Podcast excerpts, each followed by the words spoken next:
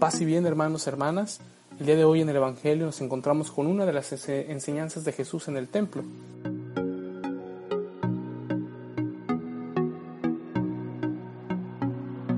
Nosotros eh, hemos escuchado muchas veces hablar acerca de la historia de la salvación, de todos estos acontecimientos que han sucedido en nuestra historia, en la historia del mundo, por medio de los cuales Dios ha revelado su voluntad, desde la creación del mundo, la creación del ser humano, desde todo lo que Dios ha hecho con su pueblo, con nosotros, hasta nuestros días inclusive. Pues bueno, esta historia de la salvación es importante en nuestra vida porque es la, el lugar en donde Dios se ha manifestado al hombre, donde Dios ha tenido contacto con el hombre.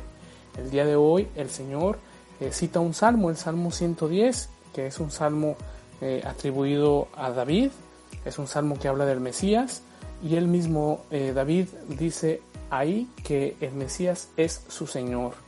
De tal forma que Jesús, siendo él el Mesías, pues afirma también que él es el Señor de David y por lo tanto, pues también es el Señor del pueblo de Israel, el Señor también de nuestras vidas, de todos los que ahora nosotros eh, nos sentimos orgullosos de la fe que profesamos.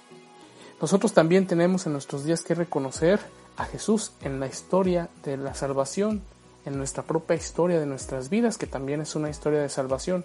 Las cosas que Dios ha hecho en nosotros durante nuestra vida son importantes para poder comprender eh, la plenitud de la revelación que se encuentra en Jesucristo.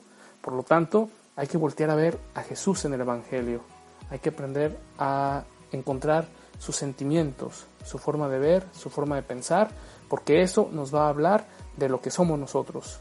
Hay que modificar también nuestra forma de ver, nuestra forma de pensar a la forma de Jesús. Paz y bien.